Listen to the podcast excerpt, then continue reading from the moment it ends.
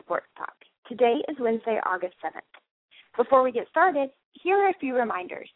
We would love to hear from you, and here are several ways to weigh in.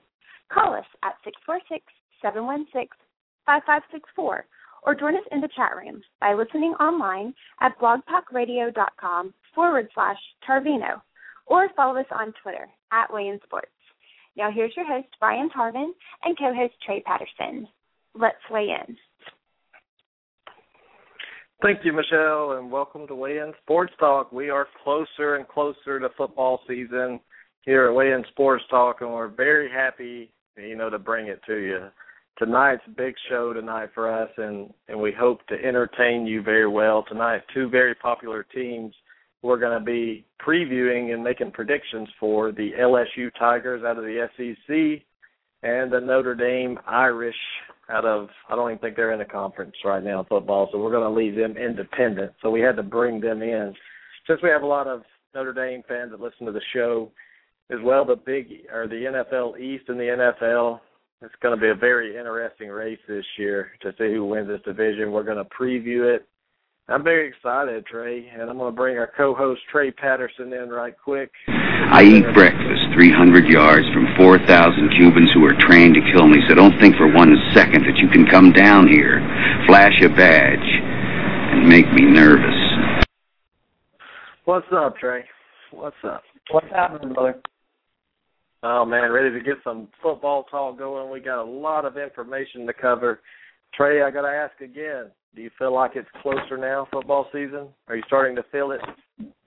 Well, it's starting to get there, Tarvin. We're starting to see, um, you know, people get excited more and more. People talk about predictions. More and more people talk about football in general. I mean, it seems to take up most of the, most of the sports channels now, at least part of the time. You know, uh, it's growing more and more, Tarvin. And we're talking about uh, very soon, Tarvin. We're gonna we're gonna end these previews, and it's starting. It's gonna go towards actually previewing individual games, and that's when we know it's real close.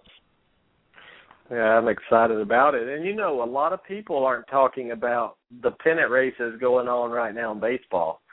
That's the thing that people with the A Rod uh, issues going on, the Johnny Manziel, um, the Riley, all this, all the negativity, and, and all of a sudden the American League East, Boston's up by only a game and a half, Baltimore's back five the Central, the AL Central, Detroit's up only five games over Cleveland.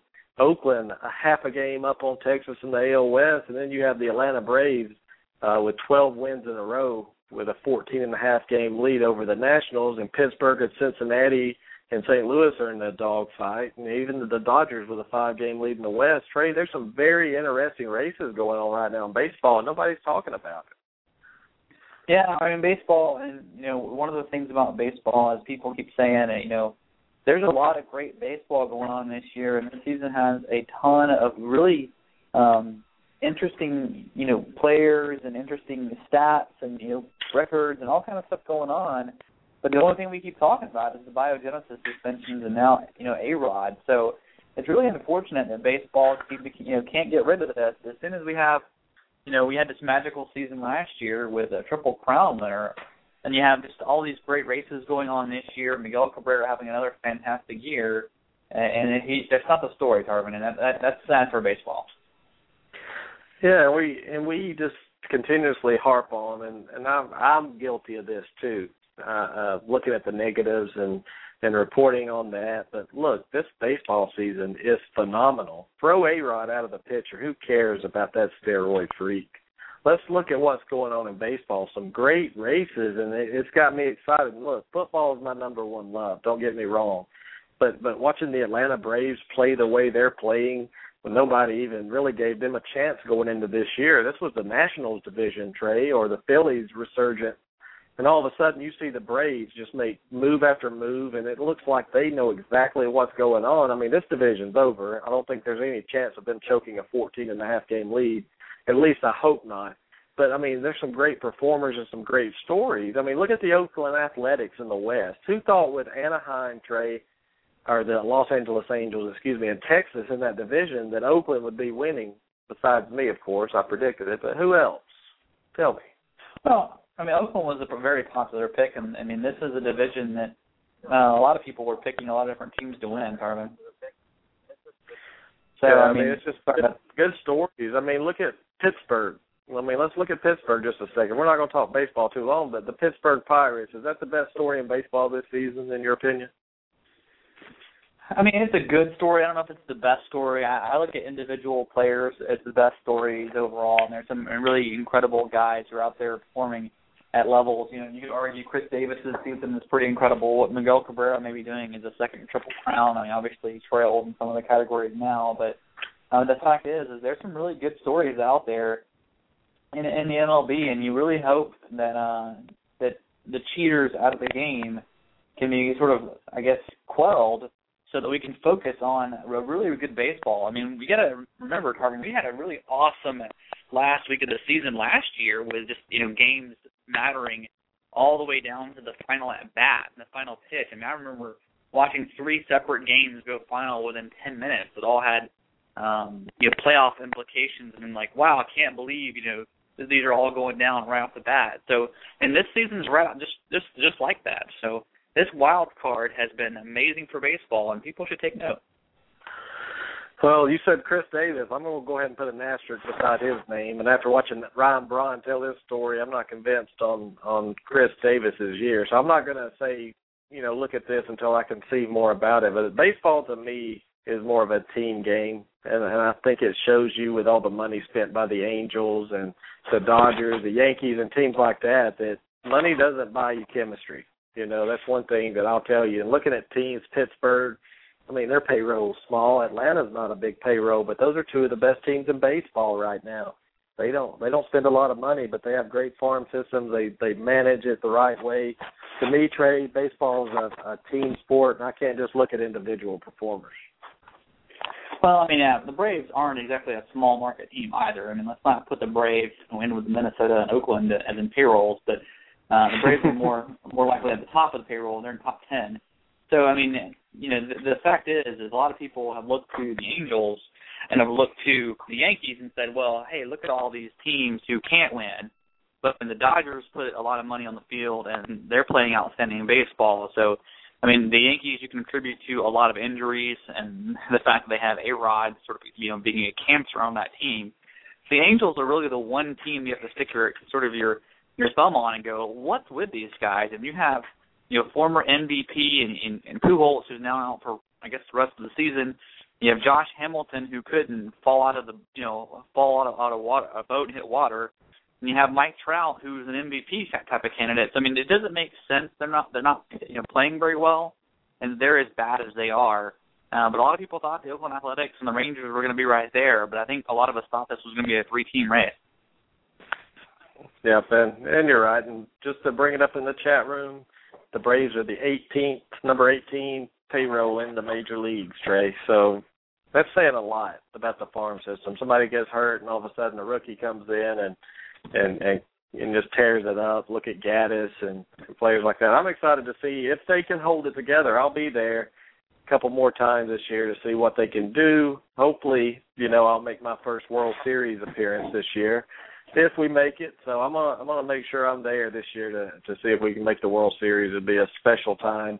And Trey, we're gonna move just a little bit. I don't want to talk about Johnny football too much, but tell me the evidence you see so far, the the videotape off the cell phone that that they're playing that Johnny Manziel, you know, accepted money and was admitting that he was making money. Do you think that's enough to to make him ineligible right now? Or what, what do you think is going to happen with him? Because I think he's in deep trouble right now.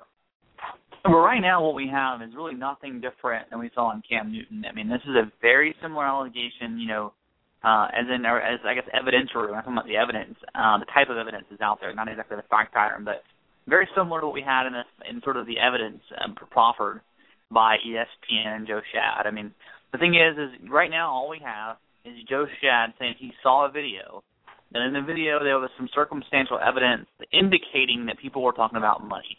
So really, what it boils down to is Manziel was offered uh, in this video, which apparently, again, no one saw, and and this these people have said they don't want to give this tape up to the NCAA.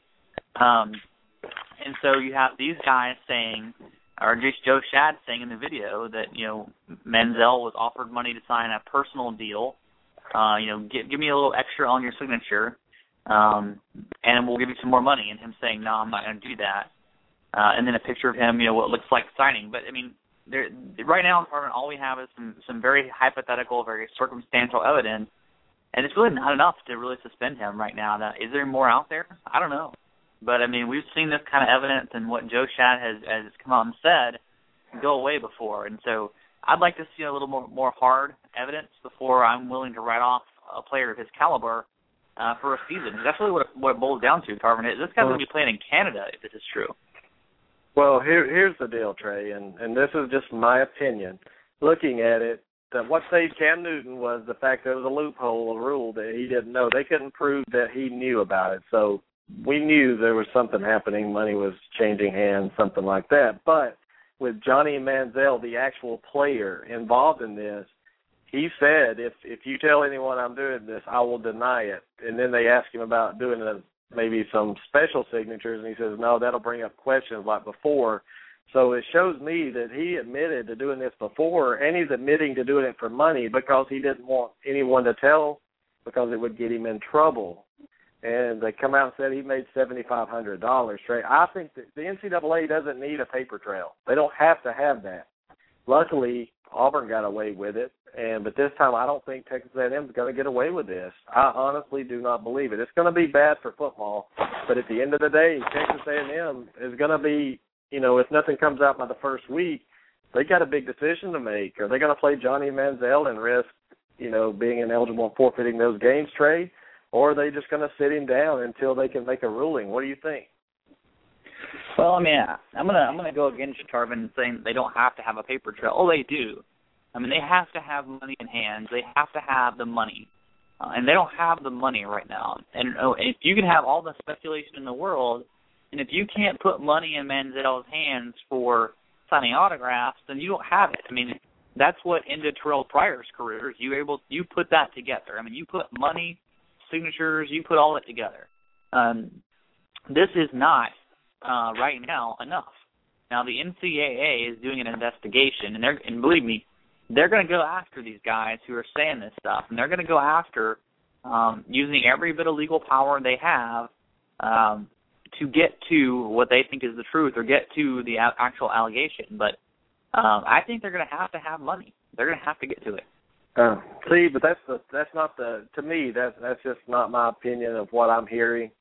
Uh, his his admit of taking money or getting money for doing this. I mean, the paper trail doesn't have to be there because you look at his dad and the bank accounts; they're millionaires. Guy. I mean, there's I don't even know why he's doing that anyway. He wanted some and he even stated he wanted that money to get some rims for his uh for his car. So I think the proof's there in the video. They offered to sell it to ESPN and I think after the cam situation maybe they backed off of that a little bit and now they're not wanting to sell it. But Joe Schad saw it and that sleaze bag, I don't think that's enough for him. But if that video comes out and the NCAA gets their hands on that, I think you could have some problems and they're not gonna be able to find money in a millionaire's account. So I don't want to harp on this all night but AJ Green was suspended four games for a thousand dollars selling his jersey. Seventy five hundred dollars right here. I mean that's that's not a lot of money, but it's more than a thousand. So I'm looking at possibly a four game suspension for Johnny or ineligibility. And if they do make him ineligible and he reapplies, I don't know if Texas A&M is going to let him play Trey. If if they have a feeling, the the first thing they hired a lawyer. That shows something. That does show something. They hired a lawyer. Well, uh, if you, you you really want to go off and hire a lawyer, they hired the exact same lawyers that yeah. Auburn hired for Cam Newton. So I know. I, mean, I, I thought Auburn was in, in deep trouble. It does. It it does say something because I mean Auburn had something. Auburn was nine and zero oh when this came out. Texas A&M hasn't even started yet. That's a difference. But every Auburn fan out there thought Cam was. I mean, it was over almost. I mean, this was a lot of evidence. You heard his dad on the phone talking. There was a loophole, and he got lucky. But I don't know if there's going to be a loophole for this one. This kid's already been in the media a lot. He's he's showing he's he's making enemies, and I don't know Trey. And and this brings up a uh, just a topic I want to ask you about real quick before we move on. The jerseys. I mean, do you think it's wrong for college athletes to to get paid for their signature? No, I don't. It's the same thing, you know, the NCAA thinks they own all these players. And, you know, we haven't talked about this in a long time, Tarvin, but this is going to change. I mean, you can mark it down right now. You can disagree with me all you want, but this is coming to an end. That NCAA lawsuit by Ed O'Bannon and those guys just got to go ahead in court. This is going to go to court, and these guys are going to get this reversed because the NCAA has been way too almost dictatorship, authoritative over these players. You know, they can't even have a rap video in their own name because their name is owned to the NCAA. What are you talking about, NCAA? You don't own these guys. These guys are part of an academic institution. They, they, this, the whole rules they have are way too harsh. If guys want to make money on the side and it's open and honest and legitimate, and you can say, "Hey, I'm selling my signature. Anybody can do it." I don't have a problem with that. Well, what Paul says in the chat room, I'm I'm hating, you know, on Johnny Manziel, but but look, from what I see, from what I hear, they're going to find out something. And for football, for the money of the NCAA and everything, they need Johnny Manziel to play football because that Alabama game is the biggest game on the schedule of the year, in my opinion, right now to people. I don't think it's going to be much of a game. Like I said, I think Alabama's going to beat the brakes off of them. But I mean, this is huge, Trey. Imagine the the hit it would take financially if Texas A&M plays Alabama with no Johnny Manziel. I mean, this this game might be on the uh, SEC network at twelve o'clock in the morning. Well, I mean, yeah, this game takes away a lot. I mean, I heard uh, some talk this week about how this was the most hyped game in the entire season. I don't agree with that, Tarvin. Um, I don't agree with that at all. I don't think it's the best game of the first four weeks. I think it's a very important game if Manziel plays. But if he doesn't, Tarvin, you're right. This is a snooze fest because Bama's going to roll. I mean, the only shot Texas A&M has is if Manziel plays and plays brilliantly. The only chance Texas A&M has is if Johnny Manziel's dad, you know, tells Saban that he'll give him a billion dollars of that award money, and maybe Saban might take it. But I don't think Saban's that type of coach. But no, that is a very big game in people's eyes. To me, to me, even though I think it's going to be a lopsided affair, I think that's the number one game of the first four weeks. What game do you have? Well, I, think in games of the first four weeks, I look at game number one. All right, I look at the the Clemson Georgia game, and I think that has just as much hype and just as much. I mean, to be honest, I mean the Virginia Tech Alabama game means as much as the Texas A&M because I think when it comes down to it, neither you and I think Texas A&M is going to be that great. So why is this so why is this game so important? I mean, like you know, it, how is it different than Virginia Tech, who may go eight and four if Texas A&M goes eight and four? Tarvin, that's my question to you. Well, I mean, Alabama is a, a powerhouse champion, and they're going for four out of five.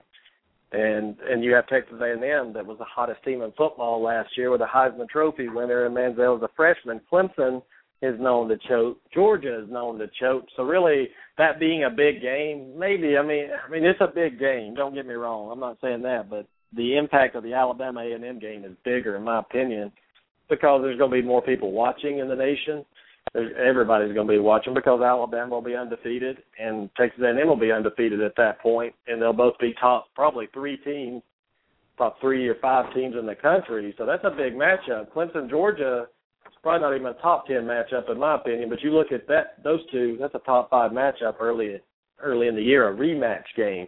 So it's big to me. But in the, anyway, we won't keep going on to this. But Johnny Manziel, I think, will be ruled ineligible. Whether it'll be two, four games, I don't know. But I don't know. We'll, we'll see. We'll see if I'm right, Trey. So uh, let's go on. Do you ready to talk some NFL real quick? Yeah, uh, let's let's start off with the NFL, Tyron. Well, let's start off with the NFL, Trey. But before we do that, I want to go to a commercial. We'll go to a commercial break real quick, and I think Johnny Manziel's calling. I'll be right back. Have you ever seen a picture on the internet and just think to yourself, I'd love to have that on a shirt? Or maybe you'd like your company logo on a shirt? Well, Actionware Screen Printing is the place for you. We'll print whatever design you want on any surface you desire. Just give us the idea and we'll make it happen. For more information, message us on Facebook or call Tony Williams at 817-891-6819. Actionware, where your design comes to life. oh, we are back. And the call in number, if you would like to call in and weigh in on these topics, I don't want to go back on Manziel or A Rod or anything right now. We're going to move forward with football. Six four six seven one six five five six four. Trey, that's the call-in number. And tonight we're going to preview a very interesting division in the NFC, the NFC NFC East, Trey. Yeah, you know, if those of who who missed out, I mean, we've already made uh, our two wild card predict- predictions that that aren't coming out of this uh, NFC East. So we previewed all the other NFC division. So that means that you and I both think there's only one playoff team here. That, that's a little bit intriguing because I think we might be wrong. so this this division looks like it's going to be a pretty uh pretty tight division again, Tarvin. This one came down to the end last year as well. I think this is a two-team race this year in this division, and I think those two teams at the top are going to separate themselves this year. And, and let's start, Trey, with a team that that's very interesting, the Philadelphia Eagles. Um, a lot of turnover on this team. I mean, you have a new system. Chip Kelly came from Oregon to put his system in place. A lot of off the field issues already. Trey, give us your thought about the Eagles. Is Chip Kelly a good enough coach in year one to make these Eagles competitive? Well, uh, they're going to have some problems this year. I mean, they've lost Jeremy Maclin. They lost the second receiver yesterday to an ACL injury. They lost a linebacker to an ACL injury. Uh, unfortunately, the Eagles are, are not healthy right now. And given that this is a team with you know Riley Cooper and a lot of a lot of things going on internally, it's not a good time for you to have injuries as on top of internal strife in an organization, especially when you're learning an entire new system from an entire new group of coaches. So the Philadelphia Eagles went four and twelve last year. They still haven't named a starter, although there's an ESPN reporter who's reporting that Michael Vick will start game one although you know Foles is going to get you know, starting reps along with the first team as well. But you have just a lot of things that are just completely up in the air about the Eagles, and Tarvin, I think they're going to struggle mightily this year. Uh, unfortunately, I think that they'll move the ball better than they did last year on offense. I still don't like their defense that much. They're still going to give up a ton of mm-hmm. yards. Tarvin, they're going to get outscored. They're going to be able to get in some scoring matches this year, Tarvin. But I still really, really worry about not only the quarterback play and you know whether it's Vick, whether it's Foles, I think you're going to see a lot of turnovers at that position. Yeah, I think Michael Vick. I mean, this this is a, a perfect opportunity for him to come out and and be the leader of this team. So far, I haven't seen it, but I think he's going to get hit too much with this offensive line that's terrible. The defense is is pathetic, and Andy Reid was a great coach and everything, but it was time for him to go. But I just don't see this working right now in the NFL, this type of offense. I don't I need to see something besides Nick Foles as a quarterback in discussion right now. He's not a good quarterback for this system. Maybe Dennis Dixon, Trey. Have you have you heard anything about Dennis Dixon maybe possibly uh, fighting for a quarterback position here? No, I don't think he's fighting for the number one spot. I mean, he might be fighting for a roster spot, but I mean, I, don't, I mean, it's, going to be Foles. It's going to be Vick. I mean, both of those guys move. They can have arms. I mean, they they kind of are guys that would be intriguing for for you know this offense. But you know when we see a lot of turnovers, and you know you got to give Foles a lot of credit uh, in in his development, but he's still a quarterback who hasn't seen a lot of game time. So if he's the guy, they're going to see a lot of growing pains still. I mean, he's not he's not going to be the guy who comes in and you know doesn't throw 15 interceptions. It's just not it's just not starting a quarterback in the NFL. I mean, look what Andrew Luck did, and he was the playoff quarterback last year. So you know, Foles is going to have some growing pains. I mean, he played some, but he hasn't had a full season up under him. And if he's back behind Michael Vick, I mean, Tarvin, this offense isn't going to be a whole lot better. Tell us about Matt Barkley. What your thoughts are? Why even draft Matt Barkley here to to run this offense? Really, I I don't know. Um, I'm looking at the chat room. Miklos Miklos says the Eagles will finish fourth. I think it's going to be kind of obvious, but um, yeah. I don't even know why they have Matt Barkley. I heard somebody on ESPN radio say that Matt Barkley was the quarterback of the future for the Philadelphia Eagles, and I wondered why that person was on the radio because Matt Barkley will never be, and you know, call me a hater if you want, chat room, but Matt Barkley is not a quality quarterback in the NFL. I don't think he'll ever be very good. Um, so I mean, you're, I mean, you're right. I would even put Dennis Dixon over him in the depth chart because I just don't think Matt Barkley is the kind of guy who you, it'd be smart to base your teams uh, franchise future on. Well, Trey, we're going to take a caller real quick. Two one three area code. You're on Weigh In Sports. Who's this? Brian, this is Cuervo. How are you this evening? What's up, Jose?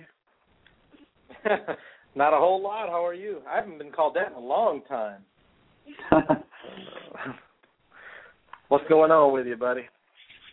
Oh, nothing. I just uh you guys are speaking my language right now, an NFL talk, so I had to call in and uh you know, just kind of give my thoughts as well. We already did the NFC East on our end, so I don't mind uh, you know, giving it out as far as this side is concerned. Well, well, Cuervo, I know. I mean, correct me if I'm wrong. I know you have the Eagles actually projected up there in the NFC. I, I think you have them winning it or finishing second, correct? I do, I do. I, I like them to uh, actually win this division, and a lot of people don't believe in that. I mean, and this, but this, you know what though? This was before the whole, you know, Maclin getting hurt, Riley Cooper, um, you know, with the whole racial slur thing happening, and that, that, all that stuff. You know, it was all before that happened. So. All right, man. Cuervo, you're the only person I know. You're, you're the only person I know, Cuervo, that is picking the Eagles to win this division. Man, are you gonna place a bet in Vegas maybe and get some good odds right now? Oh, you know, I, I have to look into it. It sounds tempting. It really does, but um yeah, I just you know, with with Maclin going down, Arrelious Benn going down, it's uh it's gonna be tough for them to be able to stay with this division and you know, a lot of people a lot of people are you know wondering why am I picking the the the Eagles to win and and then I'm crazy. You got to think about this. This this is the biggest reason why. Okay. And I've been saying it on my show. You can go back to the archives and Brian, you've heard me say this before. I think the biggest thing for the Eagles was the fact that they just they needed a change. You know, Andy Reid was there for longer than he probably should have been at the at head coach, and I just think the Eagles needed a, a you know change in the environment, and you know because this team this team has a lot of talent, believe it or not, and a lot of people don't see it. However, this team has a lot of talent, and I think just the change going from Andy Reid to Chip Kelly is going to bring that talent back out.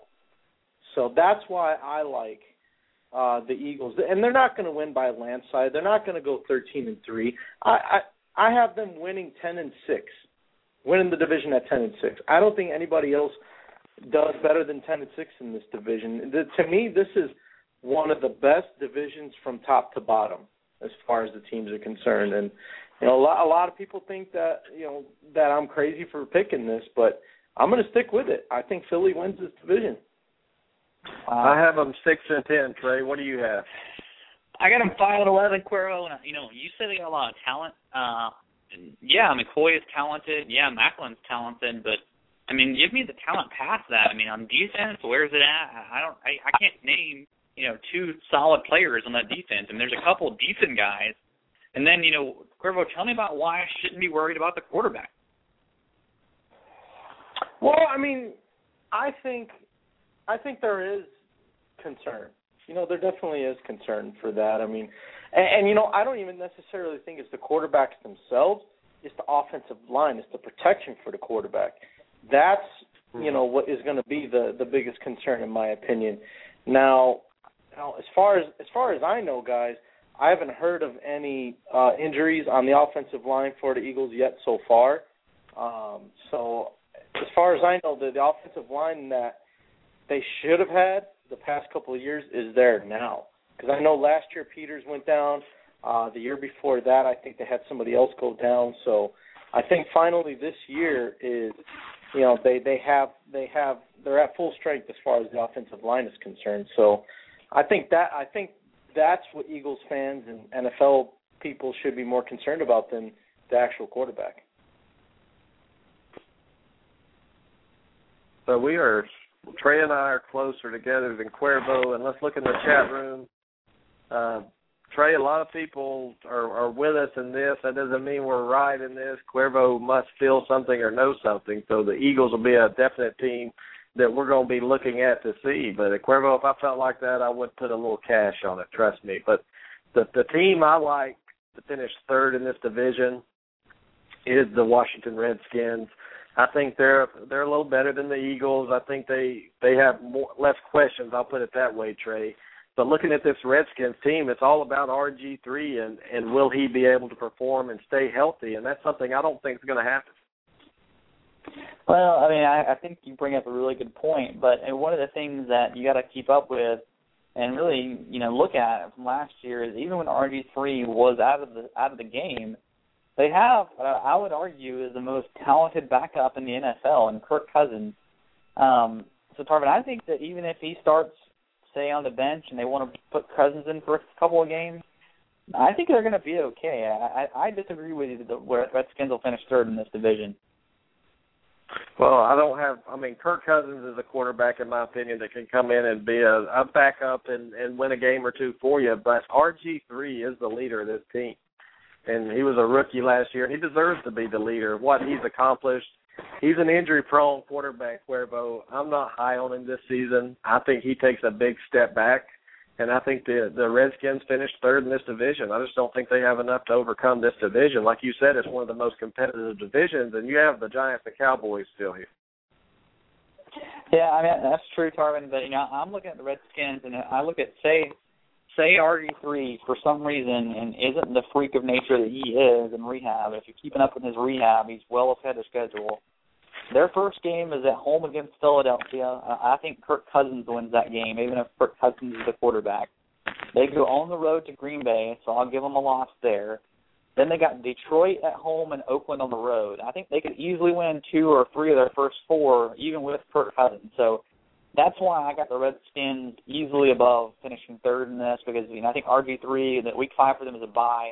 There's no way you have RG three not in uh, not playing by that point, and I think him playing uh, means a world of difference. I mean they've got Alfred Morris, they got some guys on defense who are still really strong. So I think the Redskins overall are a really good football team.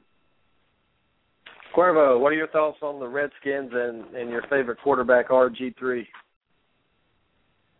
Oh yeah, my favorite quarterback, Robert Griffin the third. I you know I, I I have another I don't know if you want to call it crazy prediction, but I don't think RG three plays more than eleven games this year. I, I say about ten or eleven. He's going to miss about five games. Uh, I just don't think the knee is ready. Um, you know, he's going to try. He's going to try it out in week one, and I just don't. I just don't think it's it's going to be strong enough yet. So he'll he'll probably re-injure it a little bit. Uh, it's not. I'm not hoping for that. I'm just saying I think that it could happen, and you know he sits out probably, you know, going into their bye week. I'm not sure when the bye week is, but I would imagine it's probably, I don't know, probably week seven, week eight, maybe somewhere around there. But uh, I don't think he plays more than ten, eleven games. Yeah, he's gonna take a beating, guys. Yeah, his bye week is week five, but RG three is a quarterback, very intelligent guy. He's not too intelligent, like Sonia brought up in the chat room, uh, texting Hooters waitresses right now, just getting married, I believe. Or, uh, but that that's not smart of you, RG three. Trust me. And uh, but it, he he can't take a beating. And real quick, we're going to take a call. I don't like to keep people waiting. The eight six three area code. You're on Weigh In Sports. Who's this? Hey, this is uh, Grant calling from Atlanta. Hey, how's it going? Good. How are you guys doing? Good. What's Good. on your mind? Um, you know, I'm I'm I'm not a Redskins fan. I, I really don't like anybody in the East, but uh, you know, you've got this entire talk, and I, I haven't heard Alfred Morris mentioned once. I mentioned it, Graham. You missed it. You missed it, Graham. Missed I missed it. it. It must have been when I called. yeah, Alfred Morris. Tell us about Alfred Morris, Graham. Preach, preach the truth. It is Alfred Morris. I mean, Alfred Morris is a beast. If you if you look at last year's stats, he he was second uh, and rushing yards uh, behind Adrian Peterson, which I mean, you know, that's pretty respectable with 1,600 yards. Uh, you, when you look at RG3 coming back, they're going to be a little cautious with him. Um, but they were actually saying the other day in camp that they want to get Alfred Morris, you know, more in the slot, and they want to pass to him a little bit more. Um, I, I think it just opens up the offense a little bit more and takes the pressure off of RG3. Um, I look at them maybe going second in the division, uh, but yeah. not third. Yeah, okay. and uh, he's speaking. He's speaking the truth, Tarvin. I, Grant, I'm a, what a great call. Uh, what a great caller, Tarvin. I think you should listen to him because he's speaking the exact truth. I got Washington finish second in this division at nine and seven, with the possibility even when winning ten games, they may left out of the playoffs. So uh, I agree. Where Alfred Morris is a beast. They got some decent receivers now, Tarvin, and uh, I think RG three is going to play and, and be healthy. I think uh, I think he's going to be uh, reminiscent of what we saw last year from Peterson Yeah. coming back off that injury. Hey, hey, I'm I'm high I'm high on Morris, but nine and seven is exactly where I have the Redskins, and that's enough to finish third in this division. And and we'll talk about it in a minute. I'm not high on them to go much. This division's tough. The Giants will be back, and we'll talk about the Cowboys too. But uh, any, any, anything you want to talk about on the NFC East before we move on to the next team? No, that's all I wanted to say. All right, great call, and we, and we appreciate you calling in. Thank you. And and let's move on real quick. I have the Redskins third. Cuervo, I didn't hear how many games you had them uh, winning. Uh, for Washington, I'm going to say just below that. I'm going to say eight and eight, maybe even seven and nine, depending on how many games he actually does miss. But um, that's that's going to be. I, I think they go from first to last. I, I don't. I don't. I just don't see it. Okay, I have them nine and seven. Trey has them nine and seven. Cuervo has them taking a step back. And just a quick update: the Braves have blown the game open here, six to three right now in Washington, going for number thirteen in a row. Since we're speaking of Washington, Trey, Trey, what is it with your love fest with this Washington thing, real quick? I don't think it's a love fest, or I think I think game respects game, and you know I got a bunch, I got some games. I look at RG three and I see I see nothing but game. You know, so I mean, I, I think Oh, Redskins my God. are a talented young team, Tarvin. I think that they are young in all the positions you need to be young and talented in. Uh, I look at the, and then, I look at the Giants and I see the opposite. They're a veteran team, which is good as good as well. Um, and you know that's that's all well and good, Tarvin, but I just don't see them taking that big of a step back. I think they're going to win nine or ten games. I think RG three is here to stay, and Alfred Morris is going to be a, a real time, you know, legitimate back. I think Shanahan's going to use him, and you're going to see about a six-year really productive run out of him. Well, uh, I, I agree with some of the things you said, but Cuervo, Trey saying he has game like Washington. I don't know about that, man. I don't know about that. game? But hey, I, Trey said he has game like RG three. I've I've seen I've played sports with Trey. I've I've I've out hit him, outplayed him, and and trust me, he doesn't have RG three game. well, I don't I'm know. joking. I, I I don't know Trey like that, so I I couldn't I couldn't give an honest opinion. Yeah, his his, his knees like RG three. That's about all, Trey. That lift you have. That's why that's why that's what Miklo said in the chat room there. I like that. Uh, but hey, yeah, real I took quick, a cheap shot just like RG three did. real quick before we move on, I want to uh, thank everybody in the chat room right now. We have Corey Bird. I'm sure he'll call in in a few with the LSU. Chris Smelly's back, graduated. He's ready to join us. Graham just called in. Jason Humphrey, Jason and Sonia Minson, Jonathan Miklos, Lacey Key, Paul Ewing, uh, Cuervo, of course, and Trey. So keep coming in. We we enjoy hearing from you. Six four six seven one six five five six four. And the team, guys, I have finishing second in this division is led by Eli Manning. Uh, not too shabby of a quarterback, but I think this is a year the Giants have struggled here lately, guys. And Trey, looking at the Giants, tell me what you think about them this year. I have a feeling you have them winning this division. You know, I, I I hate you right now. I can't believe that you're going to go with the Cowboys winning this division because I'm going with the Cowboys winning this division as well. And I got No, the you're not. third. Yeah, I am, and I'll I'll tell you why in a second. I think the Giants are going to be very very close. I think they're going to be nine ten wins as well. I agree with you that all three of these teams. This division is going to come down to week 16. I think just like it did last year. Uh, the Giants, I'm a little concerned about the loss of of Umenyiora. What who's going to be the leader of that defense? I think offensively they're going to be pretty good. Although Hakeem Nicks is still kind of nagging injuries in the preseason. You know they're they're saying they're, they're just fine, but uh, they don't have the wide receiver depth uh, past Nicks. Um, you know, with Victor Cruz on the other side, he's a slot guy. They need they need that number one deep that deep threat. You know, and I think Eli Manning needs that. So I think they're going to be just fine next year, nine or ten wins. They're going to be close. I just see, you know, also I'm not so sure that you know David Wilson is ready to take over the starting reins at running back. You know, I just I just don't know about him either. Five nine, two oh five guy. He's going to be splitting carries with Andre Brown from NC State. But you know, Tarvin, I just don't know about about the running back situation either for the Giants. Well, I think Eli has a great year this year. I feel like he knows he has to pick it up a notch, and he's getting more mature, a little older, And, and one thing about a change I think about this team is Tom Coughlin being the coach. I think, I mean, he's a good coach. Don't get me wrong, but I think they need some new blood in there, something to to motivate Eli and get this team back up. I do think the loss to Osi is going to hurt him a little bit. But being in this division, just because I think they're better than the Eagles and Redskins, that's why I have them up here at second. I have them winning ten games this year.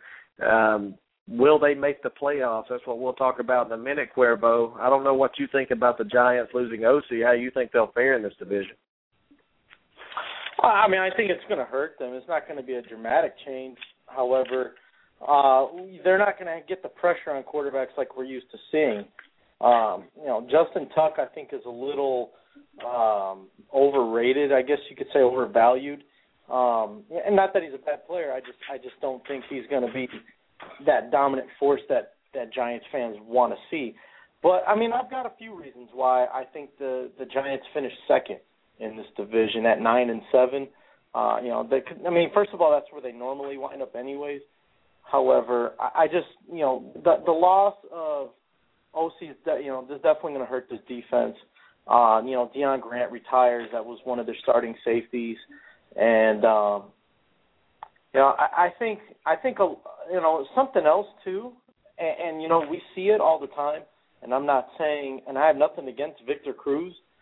I just think, you know, with him getting his big payday, is he gonna is he gonna is he gonna be worth the money that the that the Giants have invested in him with the extension that he got? I think it's a fair question to ask. You know, we see it all the time.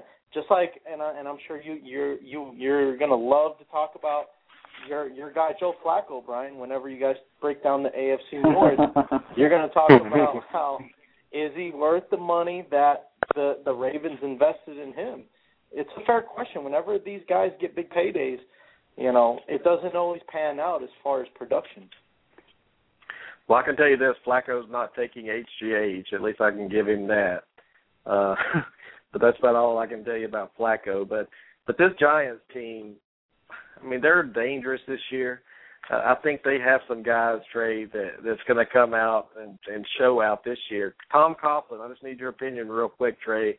What are your thoughts on him as the coach of the Giants, and how much longer do you see him there? I don't, I don't see much life left in him. Well, he's a really good, he's a really good coach. I don't think they're going to give him a whole lot of time because it's New York. But you know, the problem I have with New York, Tarvin, and we're going to know right off the bat how how this team is going to start because they go at Dallas, you know, so Dallas has its shot right off the bat to sort of establish, you know, themselves in this division.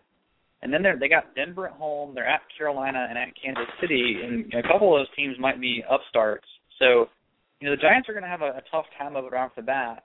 And you know, my big problem with the Giants is, is really, you know, not only what we talked about earlier, but you know, just looking at their defense. I talked about, you know, really no stars, I and mean, they're starting starting middle linebacker, a guy you need to get tackles from you know, got 30 tackles last year. I mean, so that's are they going to stop the run? Are they going to have guys run all over them? This is a division with some decent running backs, and you know, we talked about Alfred Morris, and so I mean, that's my problem with the Giants, Tarvin, and that's why I think Tom Coughlin this might be his last year there. I just think the Giants are going to finish third, uh, and it's going to be a disappointing year for them. Well, okay, we we have our predictions. I have them second. I think Cuervo, you have them third as well, right? That's what you said. Just trying to keep it all straight here. No, I I think the Giants. I got the Giants uh, finishing second. Okay. Okay. Well. Okay. We're we're in the same ballpark then, but that leads us to, to me, this team right here this year. They've been underachieving. They have so much talent on the defensive side of the ball. It's not even funny. And Tony Romo got paid. Tony Romo, does he deserve a trade? Does he not? That's a big question everybody keeps talking. But this Dallas team right now, I think will win this division by a game or two, probably a game. It's always a tight division, but this is the year Tony Romo gets them into the playoffs and actually wins the game. Trey, what do you think? Yeah, I mean, I think the Cowboys are going to make the playoffs too. They have an awful lot of talent, and if you look at last season, if you look at how the season went, you can really judge their season by um, one player, and uh, no one in the chat room is thinking of it, uh, and, and and they're saying, okay, it's got to be Tony Romo, it's got to be somebody on the offense, it's got to be Dez Bryant. I think it's Sean Lee. When they had Sean Lee in in the, in the game last year, he was an ginormous playmaker. The guy in six games last year had 58 tackles and an INT. I think he took it to the house too. So he was a difference maker. He was that playmaker. He was the guy who got just 10 tackles a game. I mean, he was just putting up enormous um momentum swings on defense. And and if he's back and he's healthy and he looks like he's back, it looks like he's healthy. I saw him running around in practice uh, the other day on TV. Uh, that's going to be the the player who really helps establish that defense. And you know, of course, we have Ware uh, front, Marcus Ware, who's, who looked 11 and a half sacks last year. He's going to be fine. You know, Claiborne at right corner, I like the, his progression. Uh-huh. So, you know, and then Brandon Carr, the trade for him. How how good is he going to be this year, opposite of Claiborne? So, I just think That's just huge. way too much talent on defense. They're going to force a lot of turnovers. And they're going to put a lot of teams at fourth and or excuse me, third and long, and force those turnovers. So, I think Dallas gets it done. This is their year. Cuervo, I have them eleven and five, and I can see them getting better. I really do like this team in the NFC this year, and and you know I've never been on the Cowboys high picking them. This is the year. I think that defense makes a big statement, and Romo actually has a good season. Cuervo, what are your thoughts on the Cowboys? Uh, I've as far as Dallas is concerned, guys, I've got them third, obviously, finishing at eight and eight. Um, I see a lot of not major concerns, but you know, just some things to think about. First of all, uh, the defense I think has the talent to create a lot of turnovers. However, at the same time, I, I just think it's there's too much adjustment. Okay, they go from a three-four now. There's going to be now they're going to be running a four-three, and I think you're going to see the effects of that in the first few weeks. You know, it's not easy to go from from you know a three-four to a four-three. So I think that's going to hurt them in the beginning, especially when they have to play teams like uh, you know you guys mentioned. I think Denver they played at the beginning, of the, or was that the Giants? That was the Giants. I'm sorry. Um, they they well they play the Giants first week, and then uh, they have to play teams like you know they're playing Kansas City. Uh, you know they got Denver week five, and then they have uh, Washington week six. So I mean the you know Detroit, New Orleans, and the, there's going to be some tough games that they got to play before they get to their bye week. And uh, I just think I just think that's going to you know right there weeks five through five through nine is what's going to really determine whether this team you know takes a step forward or not. And I just I just don't know if that defense is going to be able to adjust yet. And then again, you know, talking about contracts, Tony Romo gets his big payday. I just want to see if he actually goes out there and performs uh to the you know to the money that he that he got over the the summer. You know, is he going to get that money that he that he earned? Well, uh, Trey, uh, Paul just says we're we're stupid here for picking the Cowboys. Man, what what are your thoughts and, and words to Paul, real quick? For some reason, he's a Cowboy hater. Well, I mean, yeah, I mean the Cowboys have given us no reason to believe in them, but if anything in this division, it's been a very close division, and in a game or two, uh, could have gone differently at the end of last season. The Cowboys, um, I think offensively, some of their problem was play calling last year. I think you're going to see some of that some of that difference this year. Uh, you know, Dez Bryant is a real stud, and I think those of you who didn't watch him play, and he took over games last year. And if if you can get Miles Austin or anybody else, anybody else, a warm body, you can catch a pass on the other side. I mean, Dez Bryant is going to be a huge playmaker. This guy is, I mean, getting better and better, and he's been fantastic. So, I mean, imagine having a receiver that good and getting that much better uh, for Tony Romo, who's a pretty good quarterback. If you look at his stats, Tarvin, I mean, he's like top five almost every year, people don't realize that uh, because of just some of the bad PR he gets. All right. Well, well, Paul in the chat room says he likes the Redskins to win it, and I think that's a bigger stretch than the Cowboys, Trey. If I'm just sitting there thinking about it, but you never know. That's why it's preseason predictions. But what did you think about the Hall of Fame game on Sunday night? If you got a chance to look at some highlights or anything, what did you think about Dallas's performance? Well, I actually watched some of it. I mean, you you saw, I think the first team defense uh, for what little they played, they looked good. It, you know, you saw a bunch of in the second half, it was you know guys trying to make the team, and it you know got a little bit crazy and a little less interesting. But I think the first half, you know, sort of confirmed what you and I are thinking. It looked really good against the Dolphins. Yeah, I know it's the first game and all this stuff, but guys, I'm telling you, this is the year. If you'd like to to put bets on it, Trey is here to to take any bet you have, no matter the amount of money. Just send me the the, the dollar amount, and Trey will honor it. Correct? Yeah, I mean Tarvin's got a PayPal account that he will pay all my debts for me personally. so. Yeah, I do. I got about ninety cents. So guys, if y'all want to bet ninety cents, let me know and and we'll get it on right now. Paul, we'll talk later. You can you can talk that smoke somewhere else. But real quick, we're going to take a break. And Trey, I'm going to take a quick break after this commercial, just a minute to take over. Uh, we're going to be heading into college football, so we'll be right back.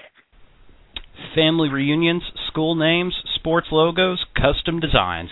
Actionware Screen Printing will do all of that on whatever you want hats, shirts, shorts, pants, and much, much more. Embroidery, printing, decals, it doesn't matter. Just give us the idea, we'll make it happen. For more information, contact us on Facebook or call Tony Williams at 817 891 6819. Actionware, where your design comes to life. All right, guys, we're back. Uh, now that uh, we've gotten folks saying how crazy we are with our predictions, that wraps up our NFC predictions. Uh, Paul, you want to put those out on Weigh In Sports on our uh, our Facebook page? Uh, we'll we'll make sure you guys see who we think are going to make the playoffs in the NFC, uh, who we think are going to be all the division winners. So Paul will get that out there for us on our, uh, our Facebook page. But we're going to move on, guys. We talk. We have two teams um, in the in college we're going to talk about tonight. One of them made the national championship game and did not look too great last year. The Notre Dame Fighting Irish. Uh, Quinn, one of our listeners, it's his loyal team, or at least one of them. Uh, and you know, last year uh, Notre Dame sort of surprised us. Tarvin, I don't know if you're back, but they finished 12 and one, and they escaped sort of every game they seemed to win, but they weren't supposed to. So Tarvin, tell us about what your thoughts are going into this season and you know, losing their quarterback. Well, honestly, I think Notre Dame is a little better than last year. The thing is, last year they squeaked by some games that you know they shouldn't. They they shouldn't have won. Everybody out there knows they shouldn't have won. A real Notre Dame fan will tell you they should have lost that uh Pittsburgh game. Uh that interference call really still chapped me thinking about it. Who who's about Stanford? That was a touchdown, I believe, if I'm not mistaken. Yeah. I mean, they should have lost four games last year and I think this team's better this year coming up. Uh, I really do think it's better. I think uh, the coaching staff is getting their their system. The players are buying into it. But looking at Notre Dame, Trey, they they always have a pretty tough schedule if you look at it on paper. But last year, when you looked at their schedule, they were very lucky uh, for that schedule and actually go undefeated. So I don't think they're gonna. I think they're gonna take a step back this year just because they overachieved last year. But I still think they're better. Uh, yeah, I don't. I don't think they're better at all. I mean, at quarterback, I think they're going to be tremendously worse. Uh, you know, losing your, your talented quarterback. I know they think they have a guy in, in the waiting in a true freshman, but I'm not. I'm not so sure, Tarvin. I'm just not so sure about this team at all. Um, I'm looking at them. I think you know, if it wasn't for the fact that and they do play a pretty decent schedule, it might be easier. But they go on the road, and if you look at a lot of the teams that we've been previewing, almost every single team we've previewed had not had a road game until like week four. I mean, all of them. Uh, some of them have neutral neutral site. Some of them have, you know, a lot of teams come into their house. But Notre Dame's different. They have two of their first three on the road, and that's a difference maker for a team that's learning its identity with a new starting quarterback. I mean, so yeah, they can kind of figure things out against the Temple Well- Owls on August thirty first. Well, you say he's after new. that. You say he's new. You say he's new, but actually, he's not new. You know, he played. He played a lot, actually, hasn't he? Well, I, I'm not sure he's even going to be the starter. I, Tommy Rees. I mean, I think they may go with a true freshman. I guess is what I'm getting at. I'm not sure Tommy Rees is going to be that guy that long because I think when it comes down to it, the guy is, is just not not going to be the guy they're going to rely on when it comes down to these tough games. I think you might see a change by week two in Michigan. Well, Trey Graham said in the chat room that we should get Lou Holtz on this show. He'll pick him to go undefeated. I have one better. I have Quinn Quinn Thomas, the the new Lou Holtz. He'll pick them to go undefeated too. So maybe we can get one of them on here tonight. But I, I think they go with the senior Rees. I think they have to go with the senior here, especially you lose your quarterback. You need some kind of leadership. this team's not bad. I mean, they're they're actually the offensive line's good. Their defense is is still good. The defensive mm-hmm. line they lost they lost Te'o, but I mean, really, who cares? So let, let's let's let's go ahead and start looking at this schedule coming back. I mean, it's it's tough. I mean, it's not it's not easy, but you start off at Temple at home, Trey. I, I, don't think that's really a threat to Notre Dame right now. I don't know about you, but I think this is uh, an easy win for them to start off the season. Oh yeah, I mean, I don't think we need to spend much time on the Temple game. That's what I said. They're going to figure things out in Week One, and I think they're going to look good. The fans are going to think, "Hey, we're we're still back," um, and there's not to nobody's to have you know cause for concern until Week Two. Yeah, Week Two is is the game. I mean, wow, at Michigan that early in the season. I mean, think about it, Trey. They lose that game there's no possibility of a national championship for Notre Dame. They're out of the conversation, especially I think they're out of it anyway after getting steamrolled in the Orange Bowl last year against Alabama. But Michigan going on the road there, I think Michigan rolls all over these guys. I don't think I don't think Notre Dame has the offense really to go on the road and and and compete for four quarters against this team. I think Michigan's back this year. They're going to be good. I think Michigan takes care of business September seventh. Notre Dame starts one and one. Yeah, I agree. I mean, Michigan's got 11 starters. We've already talked about their schedule, so it's really not a surprise that you and I are picking Michigan at home. I think Notre Dame's going to have a tough, a tough road of it here. I mean, like I said, there's not a lot of teams that are starting off with a, you know, a team on the road, uh, and Michigan's going to be in the top 10. Um, you know, this is a tough game for Notre Dame, and they're going to lose at Tarvin. I, don't, I don't even know if it's going to be that close. Yeah, this is Michigan's time to. They know what they have to do this year. Ohio State's in their conference. They need all the love they can get, especially after the way they started off last year against Alabama. They need some kind of momentum. So Michigan's going to be out to prove a point early. We agree. Notre Dame's one and one, and that takes us to Purdue on the road the next week, September 14th. Um, I don't know about this one. I like Notre Dame uh, just because I don't have much faith in Purdue. I don't, I don't think they're a very good team at all. So I like Notre Dame to take care of business in this in-state rivalry. Yeah, I mean Purdue was six and six going into the bowl game last year, and they lost that game. They had 13 starters on uh, coming back, eight are on defense. They're going to be uh, better on defense than they were last year in this game. I mean Purdue um, last year, know, they lost by three. This is a very close game, so now they have them at home. I think it's going to be another tight game. Purdue's going to keep it close. But I think Notre Dame should win this game, Tarvin. Yep. So that's two and one for the Irish. I'm sure Quinn has them three and zero oh right now. And this is where it starts getting tricky. I mean, this is a tough stretch at home, September 21st against Michigan State. Trey, I know that's one of your teams you like. You went to school at Michigan State. Any chance Michigan State can kind of rebound from last year, come into Notre Dame here, and, and give them a game? Yeah, Michigan State's going to be better than they were last year, and what that means, I don't know yet. I mean, I haven't. We we're not going to. I don't think we're going to break. We'll get to breaking them down. I don't think they're there yet. But I mean, this is a team. I think it's going to be improved. So I think they're going to have a chance here. And you know, Tarvin, I, I think I just don't know much about about I guess that Notre Dame defense. If they're going to be as good as they were last year, then they'll win this game. But I just don't think they are.